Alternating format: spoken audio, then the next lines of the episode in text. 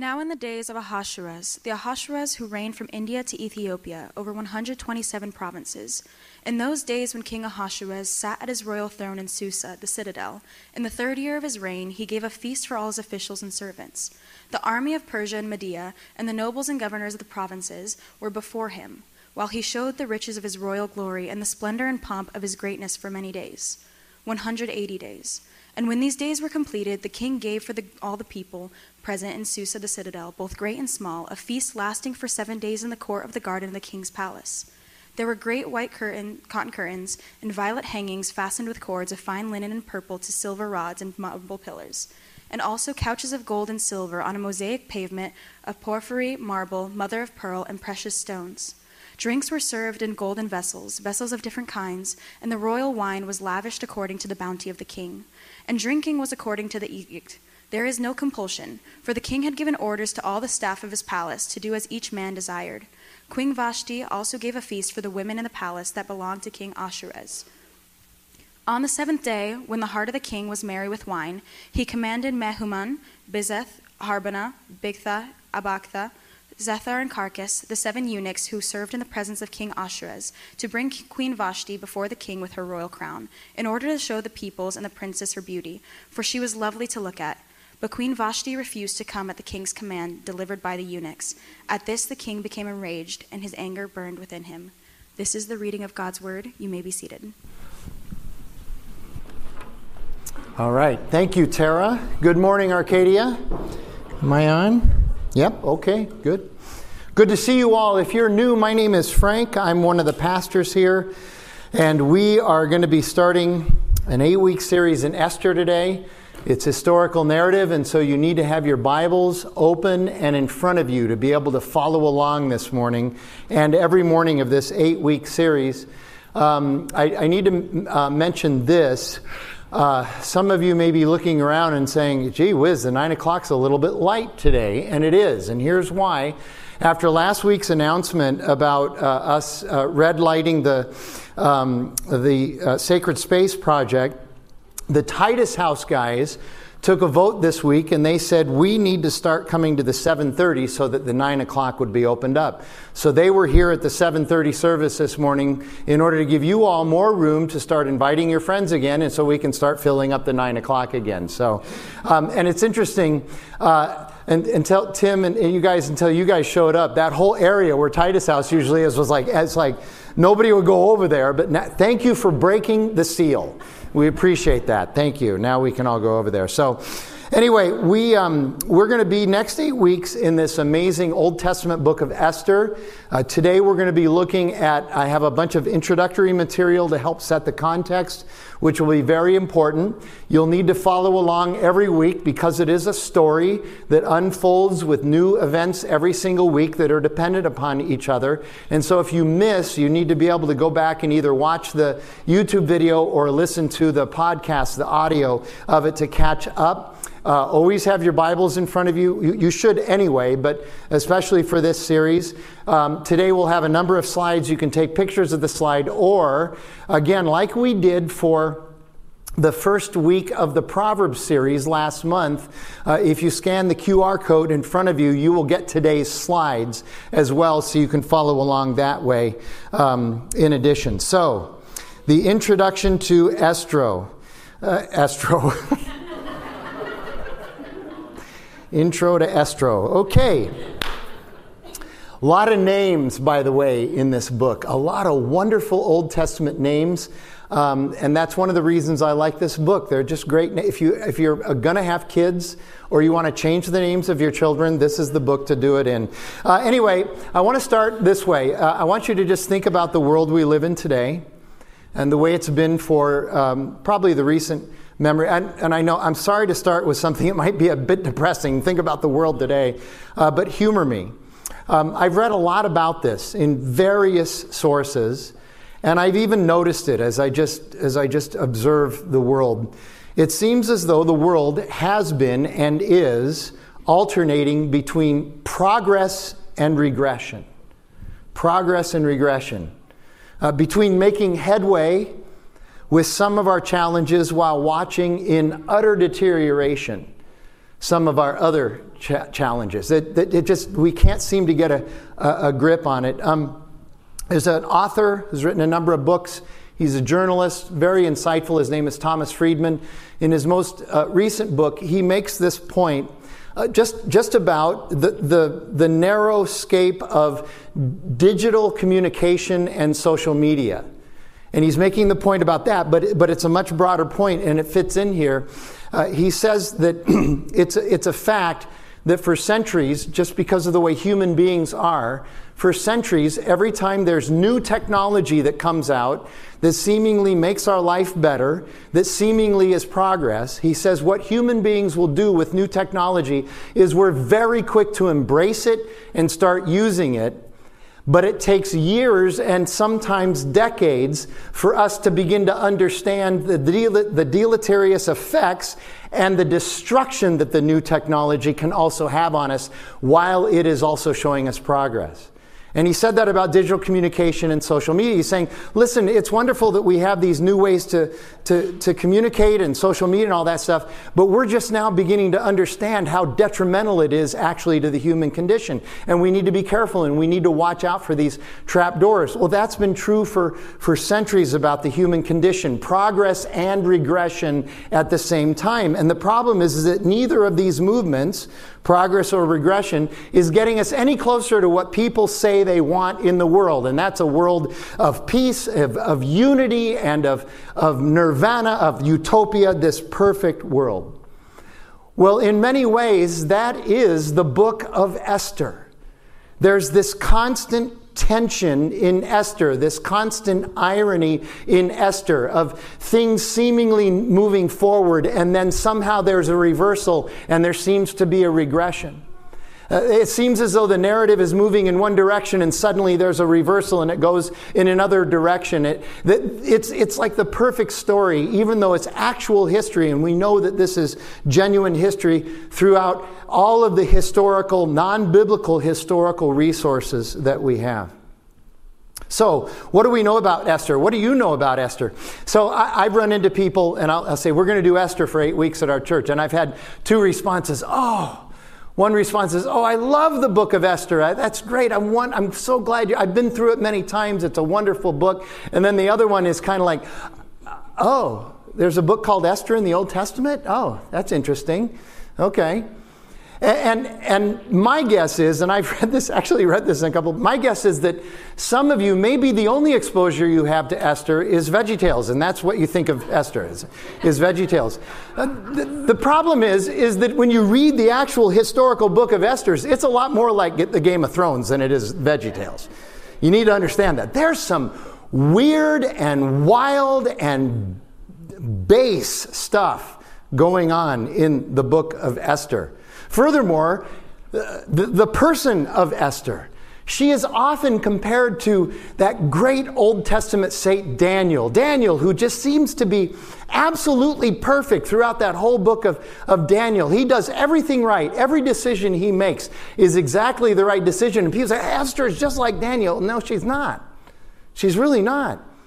It's not until chapter 4 when she, she sort of has a reversal in her own character that she becomes more like Daniel. Uh, until then, she's really, she's really more like Kim Kardashian or Paris Hilton, to be honest with you. The things that she gets involved in, the things that her cousin Mordecai push her into, the things that the, the instructions that Mordecai gives her are, are thoroughly anti Torah. If they're both supposed to be good Jews, they're not behaving like they're good Torah following Jews early in um, this story. We need to recognize this tension in this story. So, what about God? Well, sometimes uh, people will say, well, the only thing I know about Esther is that it's the only book in the Bible that never uses God's name. God is never mentioned by name in the book of Esther. Now, here's something that's interesting too. It's not the only book in the Bible that doesn't use God's name, but it's famously the only book. For some reason, everybody remembers that about Esther. We forget that the Song of Solomon never uses God's name either. But everybody seems to know Esther's that book where God's name is not mentioned. And that causes a lot of people to question whether or not Esther should even be in the Bible. Martin Luther questioned whether it should be in the Bible. Of course, he also questioned whether or not the letter that James wrote should be in the Bible, too. He had a lot of problems with the canon, I will tell you. The thing, though, is that in reading and understanding the book of Esther, it is impossible. If you're a good reader, even if you're a casual reader, even if you're a bad reader, it's impossible to deny God's presence, provision, and protection in this story as it unfolds. Impossible to deny. There are things that happen in this book that only God could orchestrate. No human being could orchestrate these things. And this book highlights the irony and reality of God's hidden presence. God's hidden presence. As such, this series should be and will be great encouragement for the many Christians who struggle with knowing whether or not God is with you when you can't see Him, or you don't feel Him, or you just don't think He's there. The reality, this reality is what caused our founding pastor, Tom Schrader, to say that the book of Esther makes the invisible God visible. At the same time, as always, we need to be sure that we don't try to make the story of Esther say something that it isn't saying. At Redemption Church, we always work hard to bridge the gap from the biblical text to our lives today so that it can help us today. But we can't do that in a way that makes the Bible say that it uh, say something that it does not say. And you know, people have been doing that for centuries, getting the Bible to say something that it doesn't say in order to fit their own agenda and strategies for life. We don't want to do that. As the great Alistair Begg has said, the purpose of the Bible is not to know what it means to me, but to know what it means. That's the primary goal of studying the Bible. Then you can bridge, bridge the gap. So, reading well, and, and I know reading something well is just kind of a lost art today. It seems like we're good at reading bumper stickers or 140 characters, and that's about it. Beyond that, it's tough. But reading well means first discerning what the text says and means in its time, when it was written, but then applying it to us, bridging that gap. As such, we have to constantly ask what is really going on in this text that I'm reading? What's its purpose? Who wrote it?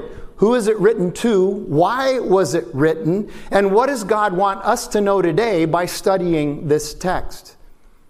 And in the case of Esther, when looking for God's activity in this book, that's where we're going to find his presence.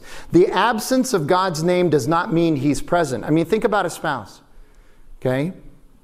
Does, does your husband love you? Well, he says he loves me, but I know that he loves me because he shows me that he loves Anybody can say, I love you. But does he or she show their love through their behavior, through their activity, through their presence? Love does not have to be named in order for it to be true and present.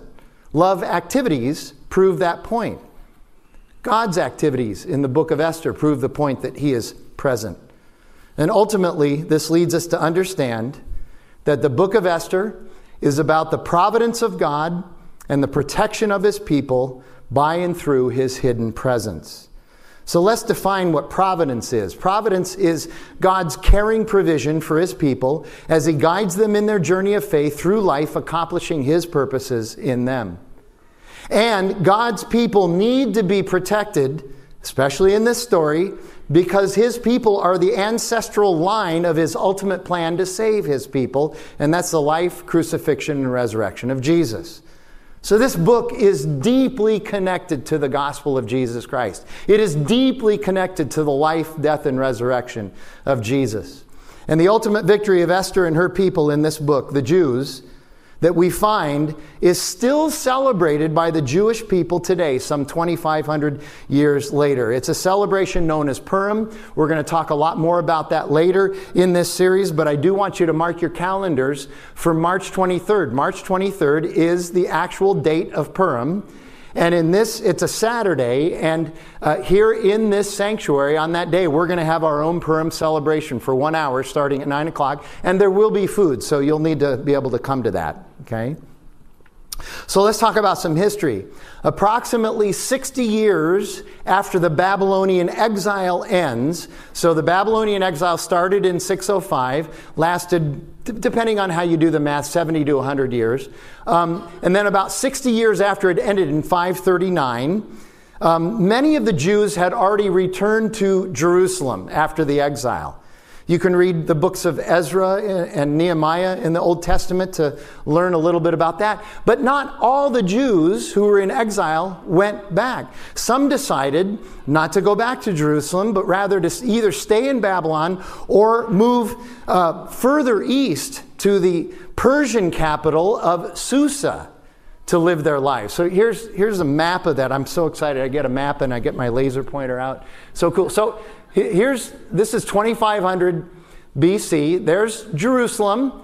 There's Babylon, the site of the Babylonian exile, 700 miles to the east of Jerusalem. And there's Susa in Persia, the, the westernmost section of Persia, about 200, 250 miles east of, of uh, Babylon. And so this would be the, the core of the Persian Empire here. But the Persian Empire in this day, this is the whole area right here. Okay? And Casa Grande is like down there, I think. And I don't understand this. This is 2500 BC, and there's a website. I, I don't understand how they did that. Very ahead of their time. All right, so why were there why did most of the jews move back to jerusalem but why did some stay in babylon and even more move further east to susa why not go back to jerusalem well there's a couple of reasons number one they had to go back and rebuild Jerusalem. There were hard times in Jerusalem, and they were now two generations separated from the people who were taken away in exile. So they had been assimilated into that culture. They were used to that culture. They liked where they, they, they'd figured out, they had friends and family, and they'd figured out how to live under those regimes. And by the way, living under the Persian regime was actually better than living under the Babylonian regime. The Persians were maybe the nicest warrior people in history. They were much easier to live under than most of the um, others. And so some of them decided to stay there, and, and some decided to move to, um, uh, to Susa. But, but also, after nearly a century in exile, they had kind of started intermarrying which happens. And so then there was some question as to whether or not they were, quote, really Jewish. And so there were some who, who the hardcore Jews were kind of looking at them, history tells us, and saying, maybe you shouldn't go back to Jerusalem. Maybe you should just stay here.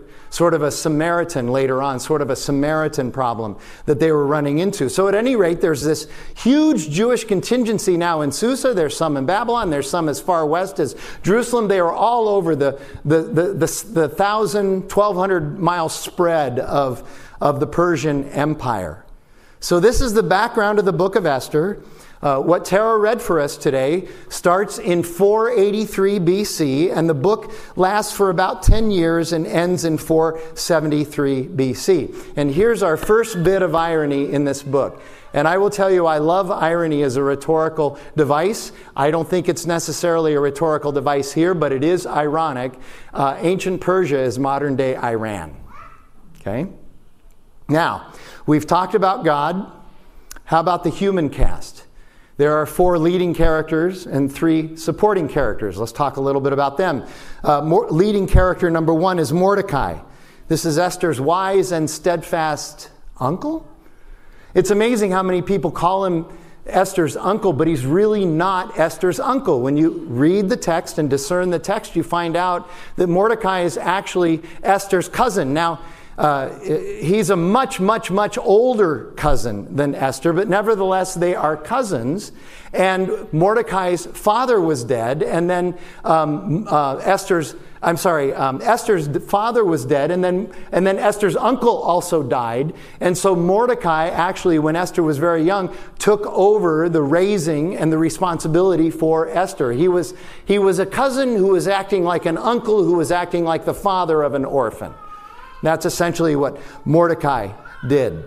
And he could be considered the protagonist in the story, but so could Esther, main character number two.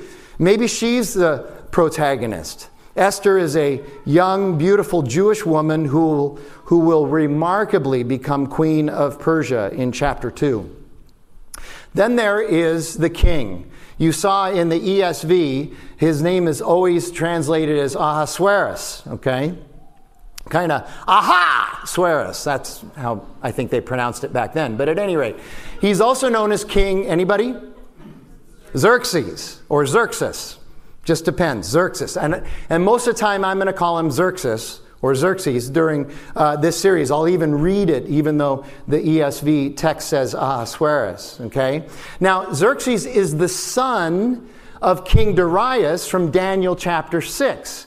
Daniel chapter 6 took place in about 520 uh, BC, and this is now 483 BC.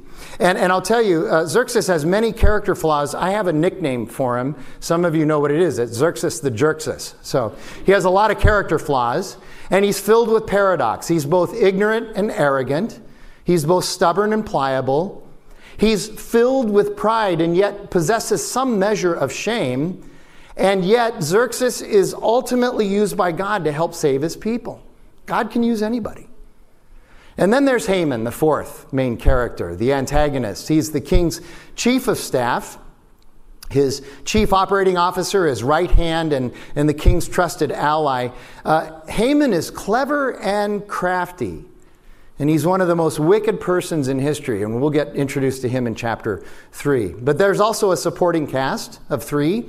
There's Vashti. She's the first queen. We really never even actually see her, but we are told of her in the story. And she's uh, the wife of Xerxes prior to Esther becoming queen. Then there's Hegai. He's the chief operating officer of the chapter 2 beauty contest who helps Esther to put her best foot forward so that she might win the contest and become queen. And then finally, there's Haman's wife, Zeresh, Z woman. And she plays an important role in the unfolding of events in the middle chapters of the book. And it's interesting, ancient Jewish commentators describe Zeresh as even more wicked than Haman, and that's saying a lot. That's saying a lot. So, before we get to chapter one, here's a basic outline of the book. Chapter one starts kind of with a status quo. It's very good storytelling. Status quo. Life is good. There's, there's these two parties, one's 180 days, one's seven days, and the king is just showing off, showing off. And then we have, we'll have two inciting incidents. And the first one, we already read it, Tara read it to us. Vashti refuses the king's command. We'll talk about that. And then the next one happens in chapter 3. Haman blows his stack at Mordecai. So chapters 1 and 2 are just kind of weird. They're entertaining, to say the least. They're easy to make fun of, and I would say they play like a really bad soap opera. And I will not hesitate to point all this out. It is, after all, part of the story in the context. Chapter 3, hello, Haman. He's introduced and given power. Chapter 4, Esther is compelled to step up. And sort of her attitude changes from one of being very passive to one being very courageous and active. And then chapter five is the setup. I don't know if there's anybody in this room old enough who has ever, who can, oh yeah, Jay, you're here. Um, uh, congratulations. Uh, those of you that remember the movie, 1973 movie, The Sting, one of my all-time favorite movies, Robert Redford and Paul Newman. That, that movie was split into various acts that had little titles, and the last act of the movie was The Sting, which is when all everything went down, the big reversal happened. But before that, you had the setup, and that's kind of how this plays out. The setup is in chapter five, and then chapters six and seven, the reversal, that's the sting. But unlike the sting, the, the, the story in Esther is not over. In chapter 8, we have yet another reversal, which is the counter decree. And then chapters 9 and 10, we have resolution and victory for God's people. And again, I, I want to just say we need to admit that early in this story, Mordecai and Esther are not really very good examples of Torah following Jews, but they are beautiful examples in the end of faith, perseverance, and gospel. Good news of Jesus Christ. And they are great examples of how God uses broken and misguided people to achieve his purposes. That means every person in this room can and should be used by God. And it would be fair to summarize the book of Esther this way God never abandons his people or his promises, even as his people abandon their promises and God. So, again, with your Bibles in front of you, let's look at the first 12 verses that Tara read for us, and then uh, I will read the last half of it eventually after we look at these verses. So here, here are these parties. There's 180 days, and then it's followed up by another seven days. And the parties were in Susa. Susa is the winter home of the Persian royalty. And then, and then um, when it got uh, when the weather would change, they would then move to their summer home, which was in Persepolis. Okay, so think of it this way Susa is Phoenix and Persepolis is Minneapolis. So they're moving back and forth. So the king is a bit of a snowbird. Okay, and then the citadel. The, what is a citadel? A citadel is a combination of an ornate palace and fortress that overlooked the city. It's something that sits high, it's very big. It sits high above the city in a militarily superior position. It's large, it's lavish, and it's completely self contained. If there's ever another COVID uh, shutdown, you want to be in the citadel because you're not going to want for anything up there. And it's interesting, archaeologists have uncovered the hall where these parties took place. They actually have uncovered this. And there are 36 columns in this hall that were 70 feet high, each one of them. This thing was huge. There were hundreds, maybe thousands of people that were coming uh, to these parties. And, and, like I said, life under Persian rule was not all that bad. They weren't like the Assyrians, who were the people group, two people groups before uh, the Persians. So think of the book of Jonah. Jonah did not want to go to Nineveh, that was the Assyrians. Nobody wanted to mess with the Assyrians in any way, shape, or form. They weren't the Assyrians. They're, the Assyrians were as brutal as any people group in history. You can look them up. Uh, so life under the Persians was okay, but aside from this lavish display of the king's wealth, the party was also intended as a bit of a war council. You notice that the military was there, and so he's throwing this party. He's showing off his power and his wealth and, and his grandeur, but he's also gathered all of his military advisors because it's kind of a, a war council getting ready for their upcoming campaign against the Greeks, which, by the way, would not go well and lasted four years. And you don't see it in the text until you see that some of the dates that, that are just subtly put in the text. But there is four years that elapses between the end of chapter one and the beginning of chapter uh, two. And so these parties are going on, this party. And the normal custom at these ancient parties is that the guests are required to eat and drink anything that the royal servants served to them. If somebody walked up to you and there was a, there was a drink, a, a, a glass of wine, or a, a, screwdriver, or whatever it was, a beer, and, and there was food, you could not, re, you were not allowed to refuse it. And these parties, you could never duck out early, which I, that's my favorite thing to do at parties is to duck out early. I have a very early uh, bedtime. But Xerxes, in this party, it says right in the text, much more accommodating. There's no compulsion. Just however you want to eat and drink, it's all up to you. He was very gracious in that way. They were allowed to enjoy his table without all the usual decorum. But if you look at everything he's doing, the, the, king, it's this combination, again, this tension. He, he wants to do this so that people will fear him, but he wants to do this also so that people will love him, and he's doing it so that also people will, will envy him. It's kind of like he's like a, an ancient Michael Scott from The Office. You know, Michael Scott used to say, I want people to be afraid of how much they love me. That's kind of Xerxes' tension here. He's trying to accomplish all of this at the same time. And he displayed before the people all the things in the world that have always promised would fulfill us with happiness and meaning wealth, power, and sex. It's, it's as though Xerxes is non verbally saying to everybody with these parties, Don't you wish you were me? Don't you wish you were me? And verse 10 says, The king was merry with wine. That's a nice or euphemistic way to say that he was drunk and foolish. And the king was the king was the kind of drunk at the party at this point that makes pretty much everybody else at the party uncomfortable. Now I know you all are in church, so you've never been to a party where somebody made you uncomfortable because they were how drunk they were, but he was that kind of, of drunk. And it's interesting. Here you go. Listen to this. He's got two names, Ahasuerus and Xerxes. The name Ahasuerus is kind of a pun in their language that means headache. He was King Headache. And, and, and it said, uh, we don't know if it's because he caused people to have a headache or because he was always hungover and so he had a headache or if it was both. But he was king headache. You know, we just finished Proverbs, Proverbs chapter 20, verse 1. Wine is a mocker, strong drink is a brawler. Whoever is led astray by them is not wise. The person who is led astray by these things does not have the capacity to make discerning, insightful, wise decisions.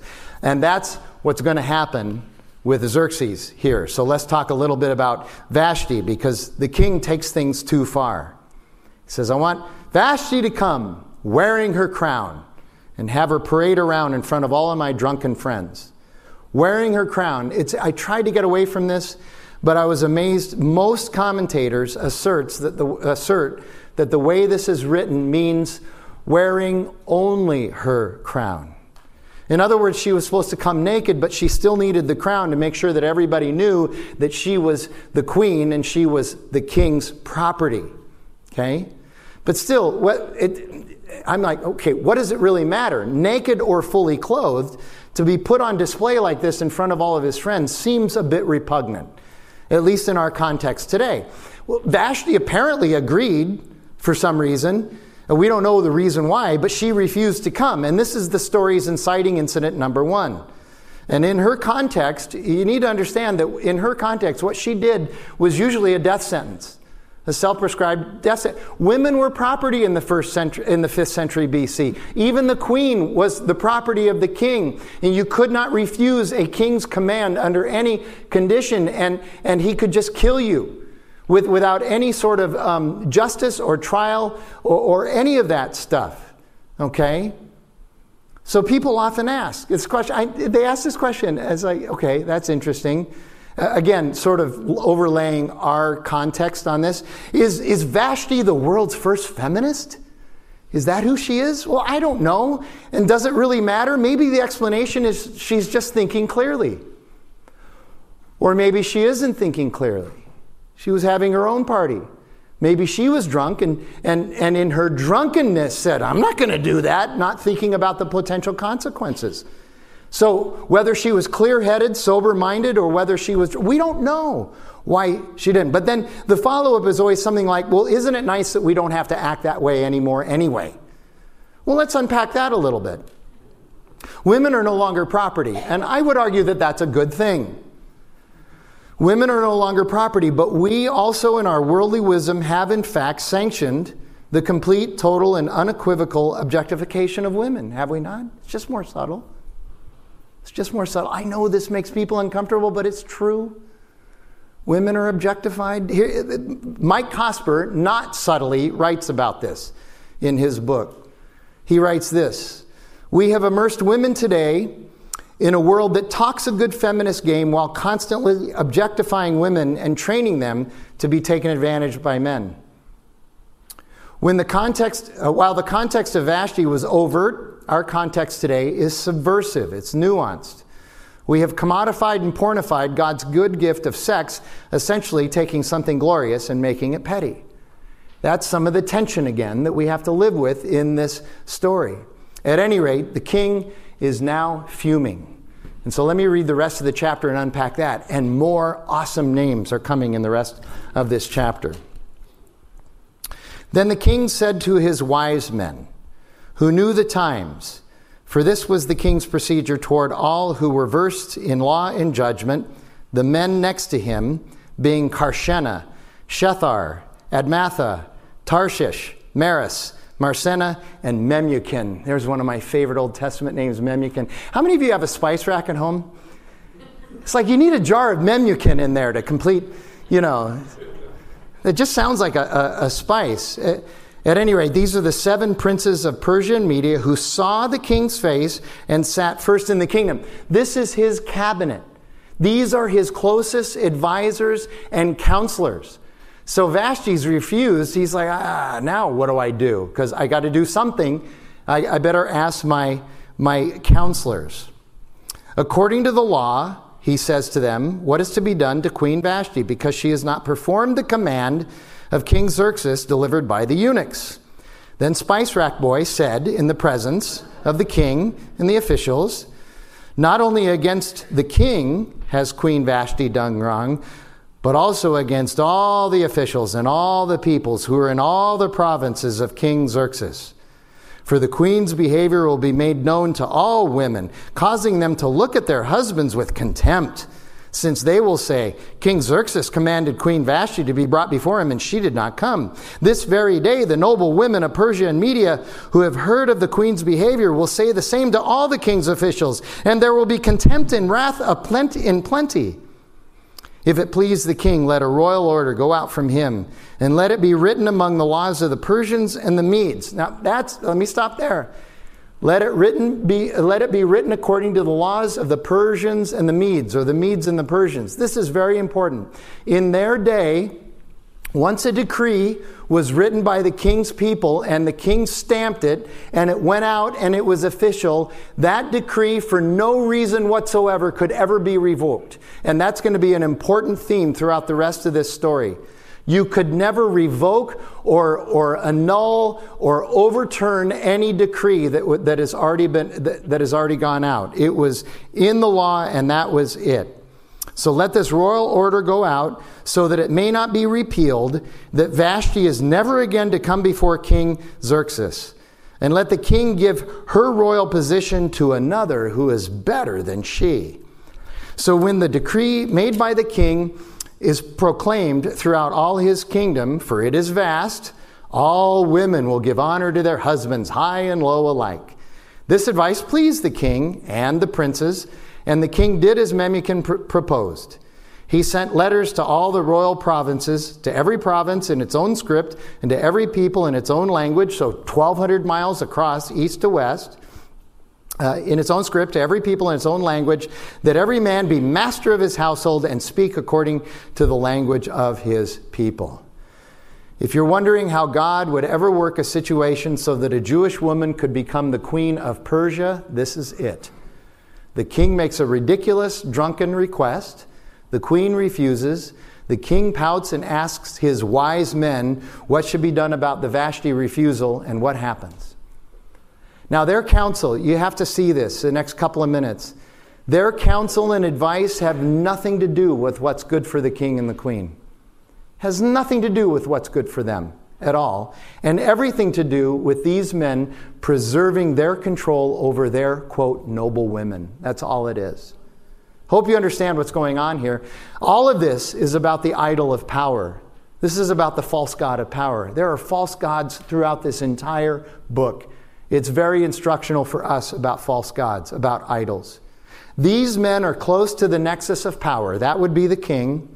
And they manipulate the one with power to get what they want. Now, now just grab a hold of this. In effect, because of Xerxes' drunken ego, without realizing it, he submits himself to the very men who are supposed to be submitted to him. He submits himself to the very men who are supposed to be submitted to him. And they ply him, they manipulate him to get him to do what they want, what's best for him, uh, for them. Xerxes may be the king, but he's also in many ways the village idiot.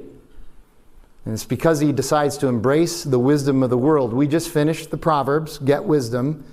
It's as though Esther chapter 1 is the embodiment of the fool in the book of Proverbs. But without this foolishness, Esther doesn't get her shot. And without Esther getting uh, her shot, the people will be left to the whims of this foolish king and his evil new right hand man, Haman, who will be introduced in chapter 3. This entire seemingly ridiculous scenario is what sets up the rest of the book. So, as we wrap, there is quite a bit of foolishness in chapter 1. But chapter 1, while serving as a backdrop for the Esther narrative is also about, as I said, false gods. It's about idolatry. These two parties, 187 days total. One of the reasons that kings would do something like this, Xerxes wasn't the only one who did this. But one of the reasons that kings did things like this was to prey on everyone's sense of inadequacy and insufficiency. Insecure people, King Xerxes is very insecure. And insecure people, especially if they're empowered, desperately need other people to feel like they are insufficient and inadequate in some way so that they can still rule over them. And that's what he's doing. He's, he's saying in this party, you know, if only you had all of this and I have it.